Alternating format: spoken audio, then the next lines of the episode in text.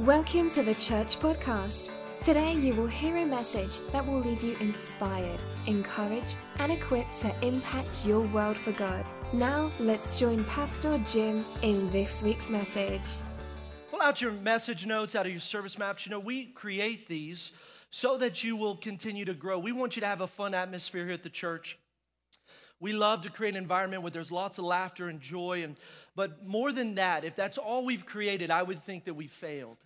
What we want to do is we want to create a great environment for each and every one of us to grow in our walk with God. And the message notes are a great way for you to really let the information and the Word of God bring transformation in your life. And so I encourage you uh, when you walk in, you may not want a service map. Some of you have been coming for a long time to the church, you don't want one, but grab the message notes. Did you know that you're five times more likely to remember something when you write it down? So even if you never look at it again, the fact that you wrote it down, you're more likely to remember it. So, uh, how many keeping these notes? Does anybody have like a pile of these? You're like, man, that is good stuff. And uh, it's great reference uh, material. So keep that and work through them with us. So, pulling out your message notes, we're in the middle of a series entitled Four Cups. Now, we've been talking about the four core promises that God has for our lives as people. Now, God's made lots of promises. In fact, there's over 3,000 promises in God's word for you. However, there are four main promises, four big promises that God has for your life. And when we started this series, the first week was just a general overview of these promises in our life. And so we gave you just a general overview. Pastor Jeremy Steiner did an amazing job and really laid the foundation. And then Dr. Philip Brassfield came in, and if you remember the second part of the series, he talked about Jesus, our Passover lamb. And the reason that's important for you to know in our series, and if you weren't here, you need to go back and listen to it, is because all of these promises hinge on Jesus. It's not a self helps book. It's the promise that's given to us because of the sacrifice of God sending His only Son, who lived a perfect life as the lamb being led to the slaughter to pay the price of sin, which is death. And it's because he was the Lamb of God that was slain for us, and not that he stayed dead, but he rose again, that we can take hold of the promises of God for our lives. So that's an important understanding that it all hinges on Jesus. I mean, he's the center of all of it. I can get a better amen than that. And so then last week we began to detail out the promises. I talked about the first promise, the cup of sanctification and salvation. And if you missed it, go back and listen to the podcast. In my opinion, it was probably one of the best messages I've ever preached, ever. Clearest message about salvation and how to partake of the first promise of God. Now, God's promises, his four cups, his four main promises, have been around for more than 3,500 years. So, for 3,500 years, God has had these promises that He wants us as a people to live out in our lives. And we find them in Exodus chapter 6. And I want to just start here and kind of re declare these promises and catch people up that weren't here last week. And so, Exodus chapter 6, it's the story of Moses, and we're going to go quickly through it. This is where we get, begin to see the promises. It's the first place uh, where we see the promises and what God wants to do in our lives. In verse 6, he says, Therefore say to the Israelites, Jewish people call this the four I wills. I told you that last week. Uh, that I am the Lord and I will bring you out from under the yoke of the Egyptians. So, the very first thing that God wants to do, the first promise He wants you to live out, is salvation. He wants to get you out from underneath the yoke of slavery and of bondage. And the second thing He says after He gets you out is that he says, I will free you from being slaves to them. So someone would say, well, that's a little confusing, seems like the same thing. Well, the first one, he actually got the Israelites out of Egypt. The second promise is he wants to get Egypt out of us. So, what does that mean? He wants you to stop thinking like a slave. He wants you to stop acting like a slave. There's, there's these things on the inside that, though you're out of the actual slavery, you've got to get that heart of slavery out of you. And then the third promise, and, and that's what we're going to talk about today, but the third promise, he says, And I will redeem you with an outstretched arm and with mighty acts of judgments. Now, redeem means to put you back to your original intent. So, one of God's core promises is that He wants to put you back into the way that He created you. So, this is what I know He wants to show you your purpose. He wants you to know why you exist on this earth. 87% of people that live in this earth have no idea why they exist. So you could be going to heaven, maybe even walking in freedom, but you don't know why God put you on this earth. Well, one of God's core promises is He wants you to know why you exist on this earth. And then the last I will. The last promise is He says, I'll take you as my own people. So notice here that the promises before were about you, you, and you. And the last one, he says, I'll take you as my people. And what we see is this the ultimate fulfillment of your life is not that it's all about you, but it's all about living in community with other people as you make an eternal difference. That God created you in such a way with such purpose that you weren't intended just to have a good life, but yes, you have a great life with people as you change the world. And that's the ultimate fulfillment of our lives as Christians and the four core promises. But I love this. He goes on to say this. He says, And I will be your God, and then, I love this. So it's almost like I'll be your God. We're going to walk you through these promises. And then he says, Then you will know that I am the Lord your God. Let me say it like this it's only then that you know what real Christianity is all about. It's only then that you can experience what God meant for it to be to, to live a fulfilled life on this earth. And it's only then that I believe the world looks at the church and says, I want what you've got. See, my challenge is this, and as a pastor, I don't think people reject God and Christianity, not real Christianity, not really an experience with God. They rejected a false sense of Christianity that's not walking through the promises of God. But I believe there's a church in Rosenberg, Texas, that God has us on this spiritual journey. That as we walk through the four promises of God, as we discover the four promises, then what happens is your friends and family say, My God, you've been going there for about a year or maybe six months or three months. And, and you know, I've been to church my whole life, but you've changed more in six months than I changed my whole life. Why? Because you've discovered the promises of God for your life, and it's only then that they will know that God is real. No religion, all relationship. And that's our job today is I want you to understand the four things that God wants for your life. And that's what it's all about. So write these down. This is a simple form of what those promises detail. And the first one is this the Jewish people call it the cup of sanctification. We would say salvation. So the first promise of God is salvation. He just wants to pull you out. Remember, I told you you don't have to do anything, you didn't have to clean yourself up. How many are glad that you didn't have to clean yourself up to come to God? Salvation's just about God bringing you out. The second cup is the cup of deliverance. And a simple way that you can know that is He wants you to experience freedom. So, God wants to save you then he wants to deliver you out of your bondage and have you experience the freedom, get Egypt out of you, which then leads to the third cup, which is the cup of redemption, or we would say restoration. So, God wants to put you back to your original intent. God wants you to know why you exist and to help you understand the purpose with which He made you for. And all of that leads to this, which is the final cup, the cup of praise, or what we would say is fulfillment. God's ultimate plan is to take you on a spiritual journey. And this is what I know. We've got to understand whether you think you're on a journey or not, you're on a journey. The challenge is some of you got stuck in your journey. Someone say, Well, I don't even know God. Yeah, but you're in a journey because something inside of you brought you here. And even if you're not here in the church, if you're out in the world, there's the, the spirit man on the inside of you that you're always longing for something. What is that? You're on a journey. The challenge is you're just on the wrong journey. And as your pastor, as your shepherd, I want to put you on the right journey. So that at the end of our lives, we say, God, you did everything you wanted in me, and then you did everything you wanted through me. I would hate to get to heaven and say, well, at least I made it to heaven. I didn't do what he wanted me to do. I didn't experience the freedom. But no, I want to make it to heaven. How many want to hear God say, Well done, my good and faithful servant? And so it's my job as your pastor to lead you on this journey. It's our job as your church to help you experience this process. And so I like to say like this really, I'm just a tour guide. I'm trying to help guide you through this process. And, and I just want you to know this just, just just take a deep breath. I don't have it all together. if you're looking for a perfect pastor, you came to the wrong place.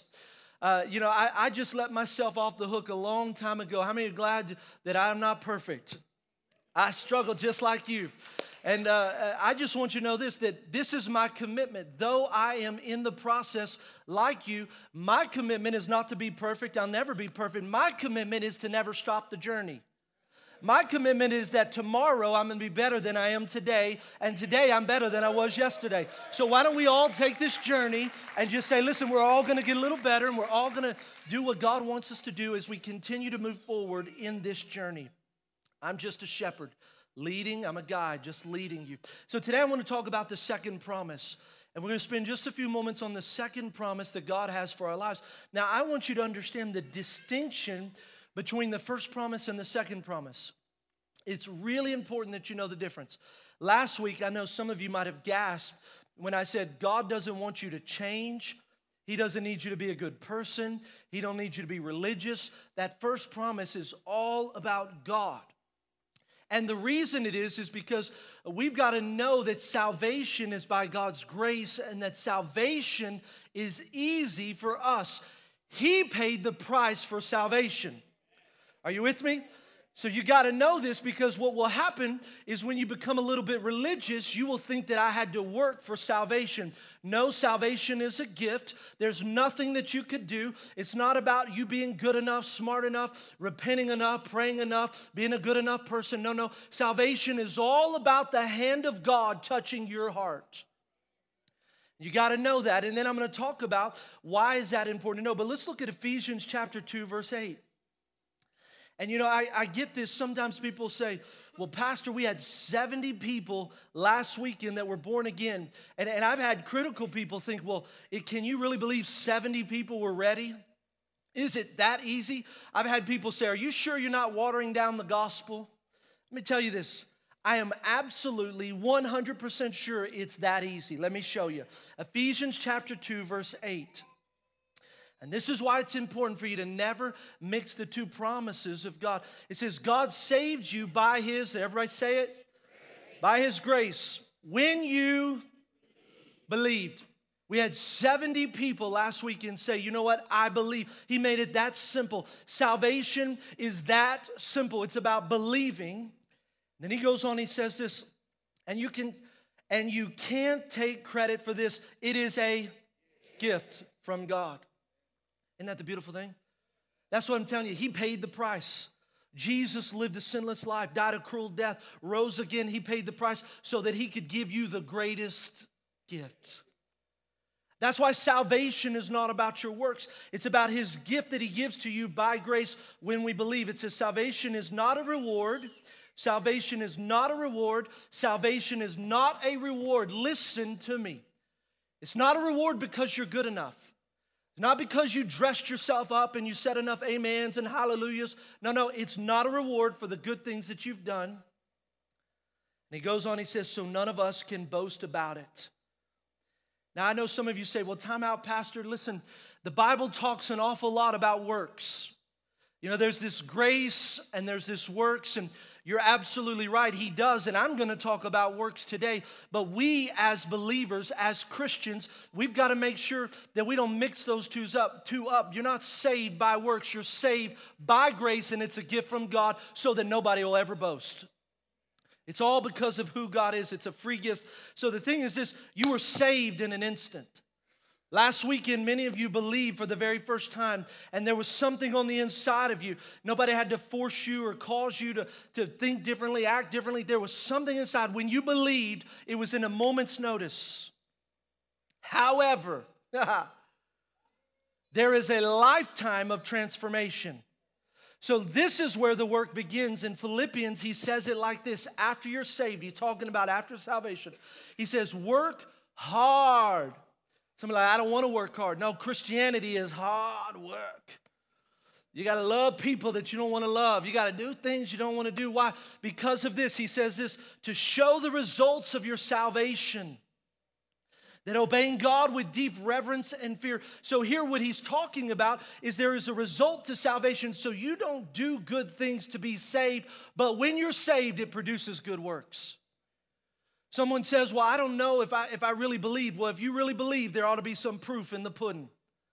There ought to be some things that take place in your life. There are works that take place after we believe, and that's part of the second cup. And he goes on and he says this obeying God with deep reverence and fear, for God is working in you. How many know it's good to have God working in you? So I love the fact that it's a new process. So you're born again, God starts to work in you, He's changing you. Salvation happens in an instant, but there's a process, and the process is what we're talking about with the second promise. That there is a working on the inside, and He goes in and He says this I love it. Giving you, so who's giving you this? God is giving you, giving you the desire and the power to do what pleases Him. So think about this last weekend, and many of you who have experienced it, you believed in God. The moment you left church, you thought, I'm not going to listen to that anymore. I'm not going to go hang out with those people anymore. I'm not going to do what I was doing before. And what happened was the Holy Spirit of God, who's on the inside of you now, the moment that you believed, He started to give you His desires. I didn't have to tell you to stop doing the bad things that you feel like you're doing. That's the beautiful thing about authentic Christianity. I'm not the Holy Spirit. The Holy Spirit does a lot better job of convicting you than I do condemning you. And so he gives us this desire, and along with that desire, thank God it's not just desire, but it's the power to respond to his desire so that we change in our life. So it's God's job to give us the desire and the power, but let me tell you like this it's your job to do it.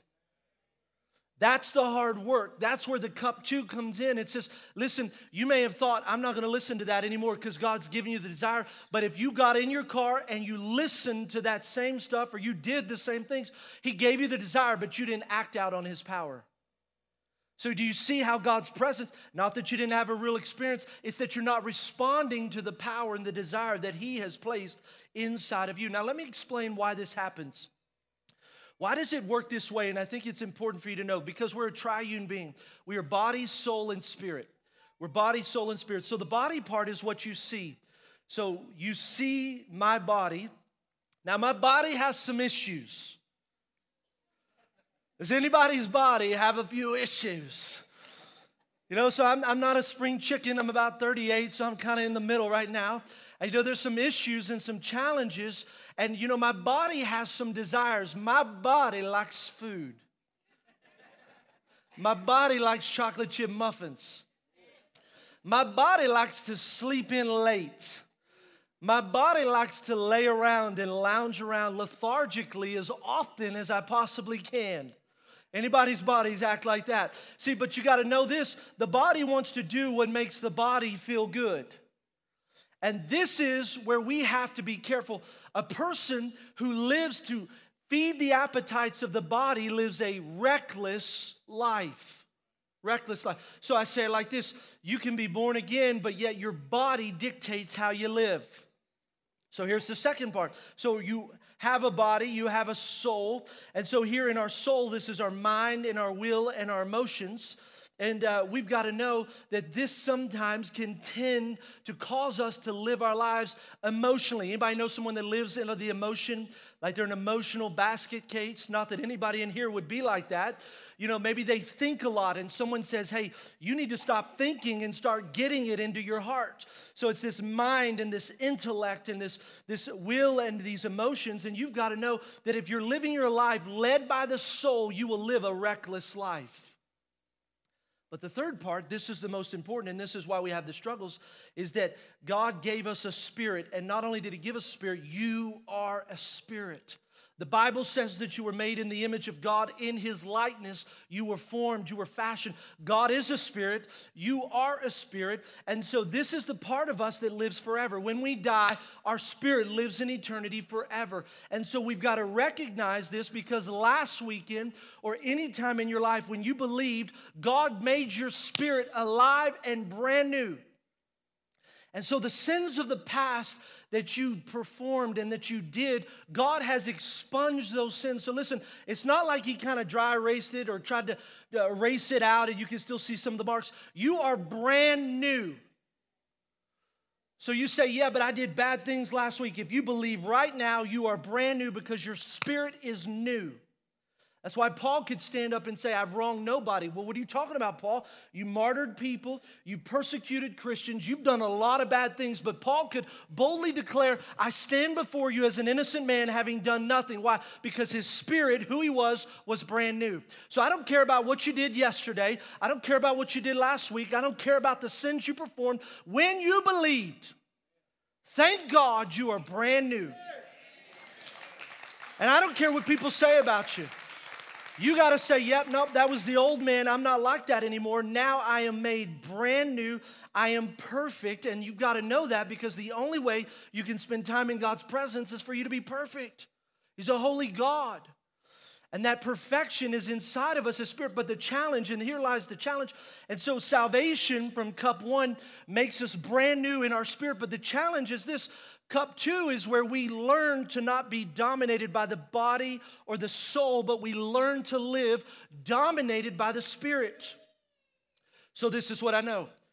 Some of you in here, you had a born again experience last weekend, but your body has been in control so long, you didn't do any of the things God put on the inside of you because you've been living a body led life. Some of us in here, you've been living emotionally or in your head and you were born again. And so now you're like, well, I don't even know if it's real. No, it's real. The problem is you've been living your life led by the soul for so long, you have suppressed what God is speaking to you in your spirit. So the key is this from cup two the secret is you want to make sure, God, let my spirit dominate my body and my soul. And that God's life would be so evident inside of you, that you tell your body, shut up. You want to sleep, but it's time to get up and pray. Your body's like, no, I'm tired. Your spirit says, I don't care if you're tired, get your lazy butt up right now. How many have ever had just have a conversation with yourself? Maybe I'm just crazy. I tell myself all kind of stuff. Just chill out, calm down, get your butt up. You need to get up. And so you talk to your body. You can talk out loud, you can talk inside. But what is happening is that your spirit man is telling the body, I'm not gonna let you lead this life anymore. I'm brand new, I'm perfect, I'm born again, and now today I'm gonna live my spirit led life. You see that revelation? And so, here at the church, one of the things that we have done is we've created dozens of small groups that help us to live out our life filled with freedom. And one in particular, which I want you to be aware of, we have five of them right now. They're life small groups. We call them life. I'm leading one, Phyllis and I. We have 11 people in it. There are four others. We have about 55 to 60 people going through these life small groups right now. Now, what does life mean? It means living in freedom every day. And so, why is that important? Because the life small groups specifically, they help you to close the door of the body and the soul and help you to ignite your spirit so that you live a spirit led life. So it helps you to systematically close the door of the past. How many know just because you were born again today, you still deal with the wounds of the past. You still deal with the consequences of the sins of the past. It's not like it all goes away, though you're perfect. So now you have to walk through closing the door of the body, closing the door of the soul, so that your spirit is alive and leading you in this life. We call those life small groups. And so I want to actually give you three focuses of these life small groups. And the reason I would do that is because they are strategically designed to walk you through the three things you need to walk through to experience the freedom of cup two. Isn't that awesome? We have a system and a process to help you walk through it. The first one, you're taking notes, you need to write it down, is this it helps to focus on teaching you or giving you victory over sin. Victory over sin. So ultimately, God wants you to be free. He wants you to have victory over sin. And the way I define sin is like this it's what you do to yourself. You didn't need a devil to get you there. You didn't need a mean person to do something to you. You didn't need to have a tragedy. This is something that you do to yourself. Well, what do you mean? It's bad choices you've made, it's the addictions in your life, it's the bondage that is in your life because of you. And that's what we just call sin. And so here we know that God, in this cup, the cup of freedom, He wants you to have victory over sin. You're not supposed to live in that bondage all your life. And the Apostle Paul says in Romans chapter 7, and I love Paul that he's so transparent. I think he would preach like me, just being open and honest. I appreciate it because sometimes you put people up on a pedestal and you say, man, Paul was perfect. No, no, Paul wrestled with stuff, Paul had issues. Anybody know what I'm talking about? Anybody got issues? You may not want to nod. You know, your husband's like, I don't know, but my wife says I got issues. So, so you know, I, I, we all have issues. And so Paul had issues. Let's read what he says. He says, So I find this law at work that although I want to do good, he's talking about the spirit man. So he's been born again. He's saying, although I want to do good, well, what wants to do good? The spirit. He said, Evil is right there with me. What's evil? He's talking about your body and your soul right there with you, trying to influence this journey that God has you on. He says, For my inner being, I delight in God's law. Well, that's the spirit. Uh, your body and soul don't typically delight in that, but when you are born again, you, you hear the word of God and you just delight in it. That's why you love coming to church. Like, man, God feed me. So he's talking about the spirit man. He says, But I see another law at work within me, waging war against the law of my mind and making me a prisoner of the law of sin at work within me. What a wretched man that I am. How many have ever felt like a wreck? You're like, man, I'm just, I'm just a hot mess. Any hot messes in here? You're like, man, I'm just messed up, jacked up. I got all kinds of hurts, habits, and hangups. Well, listen, so did Paul. Welcome to the club. Let's just be real and work through them. I can get a better amen than that. That's why, amen. Thanks be to God who delivers. Oh, he says, I wretched man, who will rescue me from this body that is subject to death? And then, so he's asking a question, he's going to answer it. He says, Thanks be to God who delivers. So, what is he talking about? Delivers. That's the cup of deliverance. It's the second part of the promise of God. He says, Who delivers me through Jesus Christ our Lord.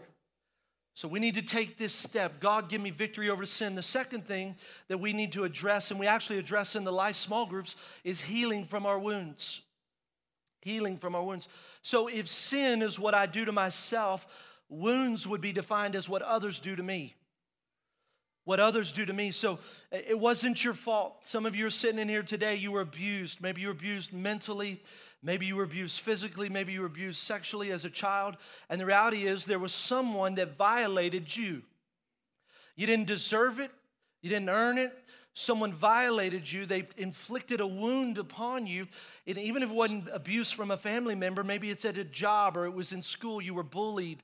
Things happened in your life that began to inflict wounds on you and in you that begin to cause you to live in the bondage of slavery. God never intended for you to dwell on the wounds that others inflict on you. When people live like that, what happens is they live their life as a victim. Listen, you cannot make people treat you well, but you can respond to the way people treat you. And I know this that there should be no victim mentalities in the church. When you live as a victim, what happens is you stay stuck. You're going to heaven, God has saved you, but you never worked through healing of the wounds that others inflicted on you. And so you're stuck. And that's exactly what the devil would love. Listen, he can't keep you from going to heaven, but he can try to keep you from living the life God's called you to live on earth. So some of you have felt that way. You feel stuck. You're like, man, I, am all messed up on the inside, and there's things that, that I haven't been able to work through. And you've got to let the healing of God work through you. Ephesians says this because the devil, he's looking for a foothold. It says, and don't let sin, and don't sin by getting or letting anger control you. So he's trying to make you mad. Think about this. The devil just wants you mad at what others have done to you, the injustices of the world. Uh, he knows that if you get mad, let me just tell you this, he can control you. He says, Don't let the sun go down while you're angry, for anger gives a foothold to the. Now, let me tell you, some people say, Pastor, you know, I, am talking to some people that, that don't go to church, and, you know, some of the things I hear from this, I don't even know if I believe in the devil. You know, and so they, they believe in different things, but maybe not. This is what I know you ain't got to believe in gravity. You just go try to walk off a building and let's see what happens. You say, I don't believe in it. Well, go jump off the building. believe or not, what's going to happen? You're going to fall. Same is true with the devil. You say, Well, I don't believe in the devil. Is, is he really real? Yeah, yeah, he's real. And if you don't believe in him, that just allows him to attack you even more. And I know this the Word of God says he has come to steal, to kill, and to destroy you. The moment God gave you the cup of salvation, when you were born again, you have been on hit list uh, uh number one. The devil is out to get you. He's going to try to kill and destroy and steal all that God has done in your life. Now, the beautiful thing is this my angels are bigger than the devil. Thank God. And you just can't be afraid of it, but at the same time, that's what leads us to the third prom- third part of this promise is that you need to have authority over the enemy. So it's not good enough to have victory over your sin. It's not good enough just to be healed from your wounds, but you really have to walk in the authority over the enemy. And God has authority over the enemy. So you have authority over the enemy. The question is, are you walking in that authority? And saying, okay, God, I know that you've already got control, that you have dominion, that you have the authority. How do I walk in it? Well, we'll talk about that in the live small groups, but you need to know that it is absolutely critical that you walk in that authority. Ephesians chapter 6, verse 10 says, finally, be strong in the Lord and in his mighty power. Thank God he's not dead, he's not in a grave, he's alive and well and has mighty power says, Put on the full armor of God so that you can take your stand against the devil's schemes. For our struggles are not against flesh and blood. You don't fight those people that have said bad things to you. You don't fight people that have hurt you or brought injustice into your life. We fight the spirits that dominate those people's lives and against rulers and against authorities of powers of this dark world and against spiritual forces of evil in heavenly realms. So I want you to just know the devil's real, the enemy's real. You need to know that. So, the question that I'm asking this morning, if I'm you, I'm saying, How do I find freedom? How do I drink from this cup, Pastor? So I'm understanding the things that God wants us to experience victory over sin, that He wants us to have healing from our wounds and authority over the enemy. But how is it that I drink from this cup? Romans chapter 8. Romans chapter 8 says this So now there is no, say that with me, condemnation. Say it again condemnation. So if you're going to let shame and embarrassment keep you stuck, you'll be walking in what he's saying don't walk in, no condemnation. So I believe this here at the church, one of the things we have worked hard to do is to create an environment where people are not judged. You can come in however you are. You know, I don't care what you look like. You can be high. If you're going to be high, come be high in the presence of God. Don't let me see it. Don't smoke it in here. But I want you to come just like you are, and there is no condemnation. How many know that God convicts, not condemns? And so we create an atmosphere where not only do we not condemn you, but you need to make sure that you don't condemn yourself. Oh, what I did was so bad, God will never forgive me. No, He's already paid the price to forgive you. So you've got to, drink from this cup, say there's no condemnation. You say, Well, I have issues. Let me tell you again, I have issues just like you. We all have issues. Welcome to the Issues Club. There's no condemnation. And then he goes on, he says this for those who belong to Christ Jesus, that if you've been looking, and, and I just want to say this if you've been looking for a perfect church, you found the wrong place. Uh, you know, we're not a perfect church. I'm not a perfect pastor, but I do know this is that we're trying to all make sure that we have a great hospital. You know, that together we can live in this hospital and we say, listen, in this hospital, all I know is that we can get better. That we don't have to stay where we were, but as we live in this hospital that God calls the church, that I'm better today than I was yesterday. I'll be better tomorrow than I am today. And that together we're going to be on this journey. And, and I'll just tell you this. Let me just, I've taken the pressure off of me. I don't have it all figured out. We have great teams of people that help lead this church, and I'm thankful that I don't have it all you know, I'm not perfect, but I do promise you this that I'm not going to stay where I am. That together I'm going to lead you on this journey. We're going to walk in this journey. We're going to be better each and every week, each and every year, each and every uh, day. So the next part he says, and because you belong to him, the power of the life giving spirit has freed you. So here he's talking about the cup of deliverance, freedom from the power that leads to sin and death. And then he goes on to verse 5 and he says this Those who are dominated by the sinful nature, so you're a Christian, but you seem to be dominated by the things that are sinful in your life, they're dominating you. He says, You think about sinful things. So you're dominated by the sin nature. Here, Paul is talking about, he said, now the reason is because you're thinking about sinful things. So, in essence, what he's doing is he's identifying the problem.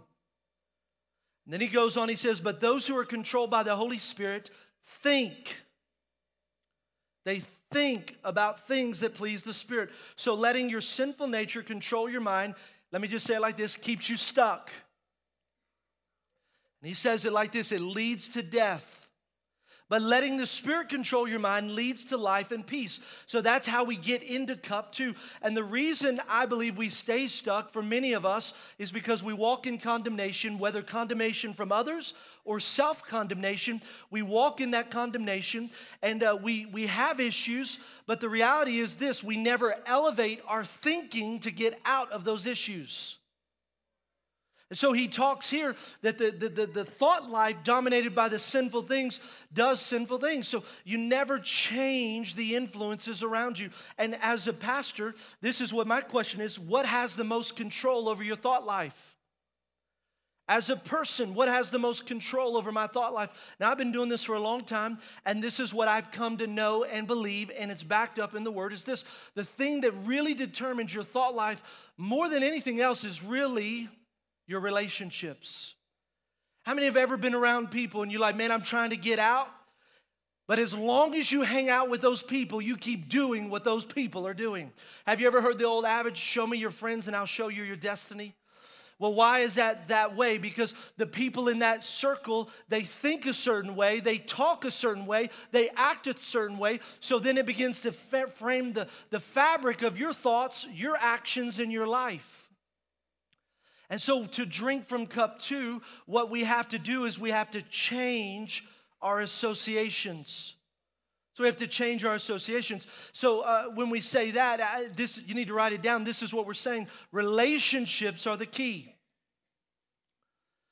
Relationships are the key. Now, I'm not telling you not to be friends with people that don't go to church. You better have friends that people don't go to church. That's how we reach the lost. But you shouldn't gather and garner the life's thoughts for you from friends that are not filled with the Spirit and the power of God. Why? Because you'll think like them, and when you think like them, you're going to stay in the bondage that they're in. So, to elevate your thinking, you got to get around people that will elevate your life. Proverbs 28 says it like this, and I want to show you what I'm talking about. It says, He who conceals his sins, so this is what, what it means us who sit here and we'd say, you know, I, I'm not going to tell anybody about my struggles. You know, they'll just judge me. I'm not going to share my sins or what I'm dealing with or the issues of my heart. So you conceal it within yourself. He says this does not prosper. But whoever confesses and renounces them finds mercy. So there's a confession. Now, some of you may be saying, now, Pastor, he's talking about confessing to God right there. And you may be taking that out of context. I don't think he's talking about talking to people. My question to you is, are you sure? Because I'm pretty sure. Let me show you 1 John chapter 1 9. I want you to see this because I think for so long we've justified our isolation with thinking everything comes from God. Here he shows us different. 1 John 1 9, he says, if we confess our sins, he is faithful and just and will forgive us our sins and purify us from all unrighteousness. So I like to say it like this God takes care of what you did, but God doesn't take care of you not doing it again. So every time you sin, you go to God and you repent. You say, God, I'm sorry for this. You tell him what it is that you did. You say, God, I repent. And thank God through his mercy and his grace, he what? He forgives us. But then it's he doesn't make sure you don't do it again. If that were the case, you would never deal with that that you repented about ever. Let me show you this. The next verse, James chapter 5, verse 16. He says, Therefore, confess your sins to, oh my gosh. So this means you have to be vulnerable. This means you have to find a safe church. This means you have to find a safe place of people where now, God, you've forgiven me. But this is my question. When I'm reading that, I'm thinking, God, I confess my sin to one another. We pray for each other. But why? This is the why. He says, that you may be, that you may be healed. And this is what I know. Some people say, well, Pastor, I've been going to church my whole life. I've never felt the healing that I heard you talk about. My next question would be what group are you a part of where you're authentic, where you're real, that you can have face to face conversations with people? It'd be like me and Jose sitting down, and I'd come to Jose and say, Listen, Jose, and I do this in my life group. We meet every Wednesday night at 7 o'clock, and where's my life group? Are they in here? They're serving. They're like, whoop, whoop. Lord and all these guys, I'm transparent. And one of the guys said, Pastor, I didn't know you were going to be so real. Well, if I can't be real in this life group, where can I be real? I may lead you, but I need to experience healing. And the way we do that is in the context of relationships. So I go to Jose and I say, Jose, you know, I've been struggling with this. So and so hurt me. I'm dealing with this issue. I'm dealing with this sin. I'm dealing with these areas in my life. Man, no condemnation. Don't judge me. Just love me. Jose says, Pastor, I love you. I'm here for you. In fact, I'm here for you because I want you to be a better pastor.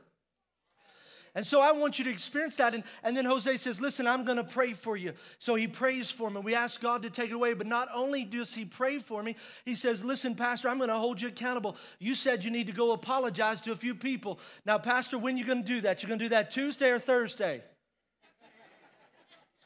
And then you can just call me right after you've apologized to them and we'll talk about how good or bad you did. But I'm here to hold you accountable to see that you've done the thing that you needed to do to take the next step in this journey of life. Why? Because I need to walk in healing.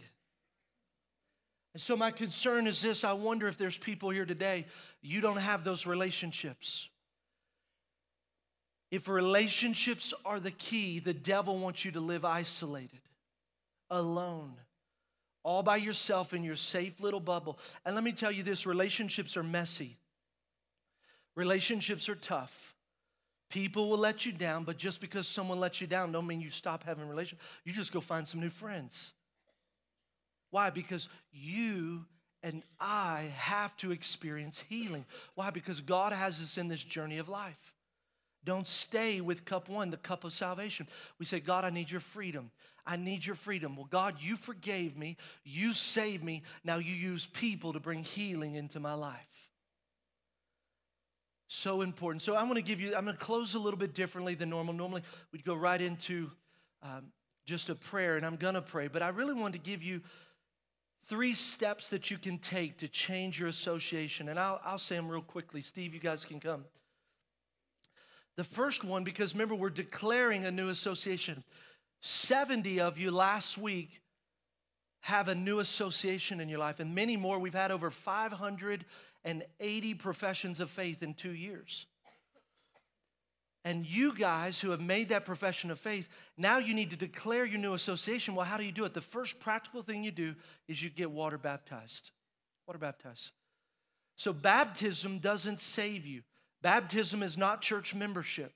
Baptism is a public declaration of a new association. The greatest example I could ever give and uh, tell you about, I, I, was in Haiti three weeks after the earthquake, and I think it was 2009 or whenever it was. And I'll never forget, you know, Port au Prince was closed, and so we flew in on a road. The UN blocked off a road. There were seven of us. And we flew in, and uh, we stayed in, I think it was Léogâne. And so, truthfully, it was the epicenter of the earthquake. This is the place that actually got hit the hardest. But Port-au-Prince is more well known, so it got the most coverage. So this city had no real help. Everybody was in Port-au-Prince. I remember we got on the campus in such devastation and destruction. And though we are sad about that, and though we, we mourn the loss of life, what most people don't know is that in that season there were more saved and born again in that moment than in the history of that nation. Why? Because people were looking for answers. They had been following the majority of the religion is through witchcraft. And as uh, the, the story goes, that one of the presidents sold his soul to the devil, and the devil has controlled that area through witchcraft and sacrifice. It's a very dark place. But I tell you that to tell you this I never saw anything so wonderful as I did in that place. It was Sunday, and many had come to know God, and it was about 200 of them. And we go off into the, the road and they say, hey, we're going to do a baptism. Well, you know, in America, baptism is, hey, come stand on this thing. We're going to dunk you. All right, woo, I'm baptized. You know, that's, that's our culture, and it's a wonderful culture. We're going to do it today after service. But there it was different. They lined the road. There were 200 people, 200 Haitians, and they were dancing and just singing and worshiping. Now, I didn't know what they're saying, but you know, they're just singing and and you know, I'm like, what do they do? And they said, well, today they declare to their village that they turn their back on witchcraft and have turned to God. And the guy said it's a big deal because from this moment on, they're going to be ostracized. From this moment on, they will never be looked at the same because they're not like the others. They are now following God, who most people reject. And so there was this public demonstration and declaration. They changed their association. So listen, when you begin to take the steps, you need to change your association through a public declaration.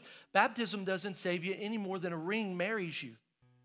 A ring is just a symbol and a declaration that I'm in a covenant with my wife. So you need to be baptized. And, and some of you, and we live in the South, you were baptized as a child.